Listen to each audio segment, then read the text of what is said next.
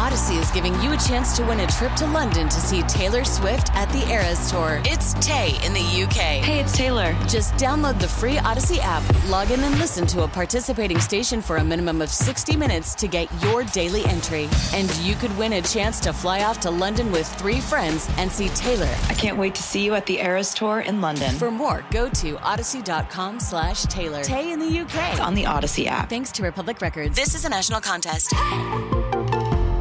This episode is brought to you by Progressive Insurance. Whether you love true crime or comedy, celebrity interviews or news, you call the shots on what's in your podcast queue. And guess what?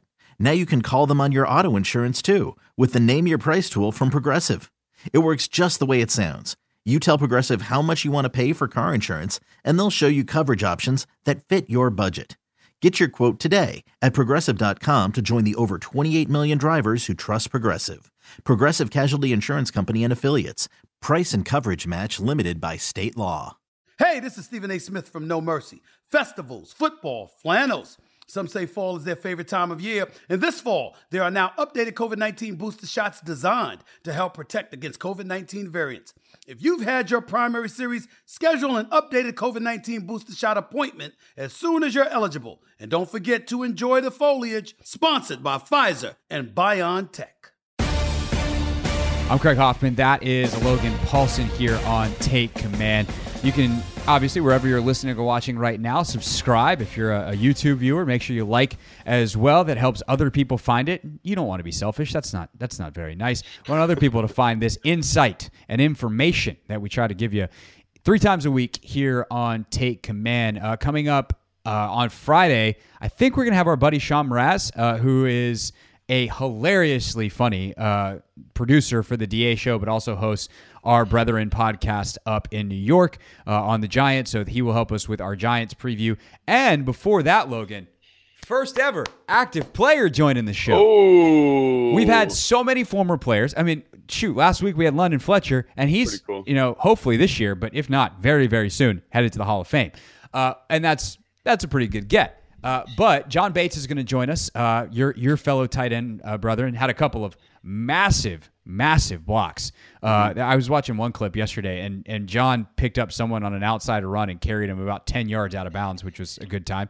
Uh, also had a touchdown. So John's going to join us for a special bonus episode on Wednesday. We will publish that, I think, pretty much immediately. So make sure you check that out and you're subscribed. And that way, as soon as it's ready, uh, and Matt hits the old little publish button, uh, producer Matt, then then you'll have it uh, ready to listen to or watch. That's how that's how that works. Okay, defense. Uh, not a banner day for the no. rushing defense at all. Worked out. They only gave up 13 points, but how concerning was what Atlanta was able to do?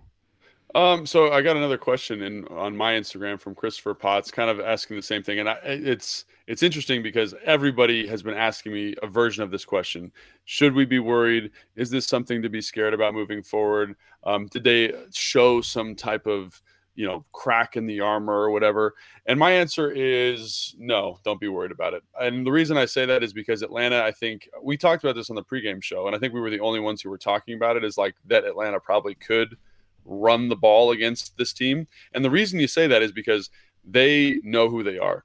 They know who they are like so astutely. They run outside zone probably better than any other team in the NFL. They have one of the best offensive lines for running outside zone. They have excellent backs for it, and they have a quarterback who can run. If they had Taylor Heinicke in the offense, they would be a surefire playoff team, which is a crazy thing to think about. Like that's how good they are at running wow. outside zone. They are excellent at it. They could run that outside zone versus anybody. I watched Carolina. Again, I think I brought this up. They had a six man blocking surface, Atlanta did. And Carolina has eight human beings in the box, which is ridiculous. No one does that anymore in the NFL. But that's how good Carolina felt Atlanta was at running the football. And so obviously Jack was like, we're going to kind of do what we do. We're going to play it light boxes. And I don't want to say he underestimated it because they win the game. They only give up 13 points.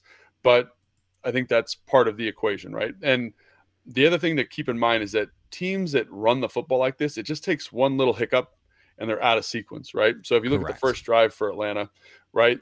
And the crazy thing is, the more plays you run, the more likely it is you're going to have a hiccup and you're going to get out of sequence. Right. So on the first play that on the first drive of the game, they're killing every they're killing the Commanders with outside zone. oh, outside zone right, outside zone left, da, da, da, quarterback run, all this stuff. And all of a sudden they run a duo play. And they're not built to run duo. They're not good at it, right? Nope. So Jon Bostic gets, gets, up there and smacks the back. Just chins it, right? Then he's like, okay, well, let's run a let's run a zone read. Uh, and then the defensive end does a good job. Um, hands it off. It's an inside run. They're not great inside runs. Chins it again, incomplete pass and that was one bad call, one out of rhythm call by Arthur Smith, right? So I don't think there's anybody left on the schedule. There's some good running teams, no doubt. Dallas, San Francisco, uh, Cleveland. There's some good running teams, but nobody. I haven't watched Cleveland yet, but nobody that runs outside zone as well as them. So even if they try to run outside zone, it's going to be like a shadow of what they saw here, because every team runs a version of it. Like Houston runs a ton of outside zone; they're pretty good at it they're not as good as Atlanta. And we saw what happened to Houston when they tried to run outside zone. So I think you're going to get a version of that no matter who they play, right? If they play the New York Giants, they're pretty good at outside zone, but they're not the Atlanta Falcons. And it just, to me, it's just the difference between a good rushing team and an excellent rushing team, and and Atlanta's an excellent rushing team. Yeah. Uh, by the way, that that drive, uh, the first down play that you were talking about was the one where Fuller came off the edge, made a heck of a play right. with John Allen, and then Bostic chins the second one. Yeah. Uh, when they, they try to to go back to uh, something up the middle. So the uh, the other part of their run game that was super successful, though, that gives me a little bit of worry for these next two games against the Giants was Mariota pulling it. Like right. he had a great day rushing. Obviously, Daniel Jones is a threat in that regard. How much of that was Washington selling out maybe to stop and, and saying we'll live with some Mariota runs and they might take a different approach against Jones?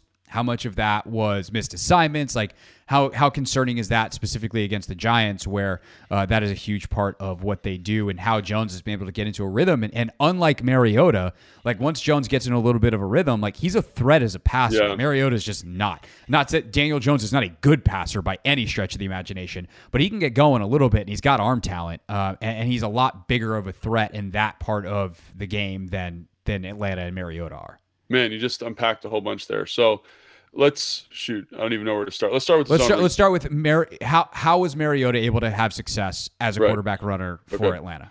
So first off, like when they like when um, Washington plays Philly, they are very aggressive to the mesh point. They're trying to get the ball out of Hurts's hands, right? Right. Because there's such a big RPO element to what they do. Atlanta just runs a zone read, and I kind of felt like, and I, it would be interesting to talk to somebody about this. I kind of felt like that didn't scare them they were like, we have some of the best, uh, like our defensive ends are very athletic. We got really athletic linebackers. If he pulls it, we'll be able to run him down. So instead of attacking the mesh point, they kind of muddy footed it, which is where you kind of stand and try to not give him a clean read and then react to him handing the ball off and then you make the tackle, right? And so I that that was the game plan that they went in with. Then during the game they tried to adjust and say, "Okay, well, he's kind of killing us, so let's bring let's have the defensive end crash to the back and bring a safety or corner around. But Atlanta does a really good job of bringing a fullback or someone else to kind of lead block. And Mariota, to his credit, is very, very good at the mesh. Like obviously, it's something he did a ton of in college, but he's he can really ride it out and kind of. You, in fact, there's a couple times where you see him riding it so long, the back thinks it's his, and then he pulls it out late, and the back's kind of like, oh shoot, like did I fumble the ball? Like that's how right. late it is in the series, right? And he's he's very good at it. I will say they I think if I was them, I would just attack the mesh point. That seems to be when they're at their best, right? Um, and on the second last play of the game, James Smith Williams attacks the mesh point. I think everybody remembers this play. They they're running yep. zone read. They've been getting killed on all day. He attacks the mesh point, and Mariota is totally baffled by it, right? And James does an excellent job. I posted this on my Instagram actually, so if you guys want to check that out, just to see it, he attacks the back on a steep angle, like at the mesh, and then Mariota, Mariota pulls it, and then James just adjusts up the field and makes a tackle. He almost baits him into pulling it and then making he doesn't make the tackle, he spins out, but everyone rallies right. and makes the tackle. Right. So I actually, up far enough. I actually think if you're gonna play Daniel Jones, because of how much keeper they run, because they, they know their offensive line sucks right now. Like they, they and that's not an indictment of them. They have, I think, four four of their five starting offensive linemen are hurt at the moment. Three or four. Don't quote me on that. But yeah, so banged up offensive line. And in some cases, they're on their third depth piece. So they are struggling and they know they're struggling.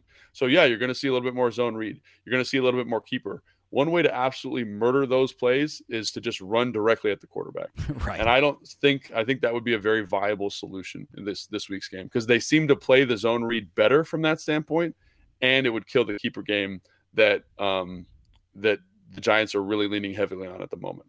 We will talk to Mraz about that more on Friday, and obviously we will get into more of that on Friday on our own when we preview the Giants. A thing that we will do twice in the next three weeks. Uh, we had to talk about our bye week schedule. We'll figure that out uh, yeah. as well uh, in terms of what we'll do here on Take Man. Might be a good opportunity for a mailbag episode. Uh, always mm. love to get some extra stuff in. Uh, maybe we'll get get an interview or two, uh, something a little bit extra, something a little bit different. just this is why you subscribe. You, we don't always know what we're gonna do, but eventually we figure it out, and then we give it to you. And and no matter no matter what that solution is, if you just subscribe, then you get it uh, fresh in your YouTube feed, fresh in your Apple Podcast feed, Spotify, the Audacy app, wherever it is that you are listening or watching. Uh, anything else from the game that you think is important to mention before we go? Oh yeah. So you, one more thing about, he says. You talked about Mariota throwing the football, and I actually think this is the most significant factor in the entire game. So basically, they were running the ball with tremendous efficiency. Uh, they were averaging about five yards a carry, something like that, including Mariota's carries, all that stuff. Um, but every time they had to throw the football, I think I think Mariota as deficiencies as a pass passer came up, and I think the Washington Commanders secondary and linebackers did a really nice job getting underneath stuff. Uh, because if you look at the scoring drives, those were the drives where they were able to find a chunk play in the passing game, right? So they get the big completion to Drake London, and then at the very end they get the completion to Zaccheaus on like kind of the busted coverage late, right? So looking at those plays, every other pass play that was down the field, they did an excellent job of of, of masking the pass protect or of, of of matching the concept. And I want to say that that those plays specifically are what stalled drives most mm. In the game, right? So he's trying to call a play uh, one of their three and outs. He tries to call play action past the first game. It doesn't work. First play, first play of the series doesn't work out. Ends up being like a no gain or incomplete pass. They're behind the sticks, and obviously they're good enough to run the football to overcome that but it just makes it more challenging right and so for for him to do that for for for the defense to do that and match those concepts and basically eliminate the big plays where atlanta was able to kind of find their legs for the most part um, you know in terms of getting chunk plays outside of their excellent run game i think that was that to me was so significant. Now a little bit it's on mariota. He's a little bit late with some stuff. His timing's a little bit off all those different things. But guys were there, guys are matching concepts, guys are in tight coverage, and to me, that is that was extremely significant because it was enough to get them out of schedule, and then oftentimes they weren't able to get themselves back in schedule, and it would kind of bog down drives in the red zone, um, in the field. And I think that was something that no one was talking about post game, but I think it was after reviewing the film was absolutely huge. Yeah, uh, the one area where it was kind of mentioned post game was a big muchas gracias. See, I can do some Spanish. Uh, a, a, big muchas gracias to Arthur Smith for the play calling around the goal line. It was like, mm. buddy, why did you abandon the run there? Like, okay, right. you did it some other times in the game because you got to try to pass it, I guess, eventually. Yeah. But holy cow, when the game is on the line and you are smashing people and you have the time and you have the timeouts and you have the personnel and you have the momentum, why on earth are you putting the ball in the air? Uh, but they did. I mean, he was. I mean, he was open though. Cordarrelle Patterson was open right there. Okay, but uh, you can't throw an interception if you don't throw it. that is true. Sometimes, sometimes that is. I know that sounds obnoxious, but sometimes that is the uh, that is the truth. Whether it is Pete Carroll and, and company in the Super Bowl, whether it right. is uh, Arthur Smith here, like you got the thing that will help you most likely score. And by the way, advantageous from a time standpoint because you're just milking the clock. They had plenty of time. Why on earth are you throw? Like I get, I get it in some situations. If you have Patrick Mahomes, fine, you throw on an early down, try to catch him off off rhythm. But dear God, you you've just run the ball straight down the field. Why yeah. on earth would you put it up there? Uh, and then Daron Payne comes through, gets his big mid up, and Kendall Fuller makes a heck of a play to adjust and seal the game. All right, uh, that's it for the pod. Uh, again, thanks for listening. Subscribe wherever you are. Uh, if you're watching on YouTube, like and subscribe. And we will see you guys uh, tomorrow with John Bates. Yeah, John Bates mm. joining the show, blocking your face off. Uh, something I don't know. All right, we yeah. should we should probably he he blocks his face off. You used to block your face off. I, did, I yeah. just talk, and uh, that's that's kind of that. All right, we're done.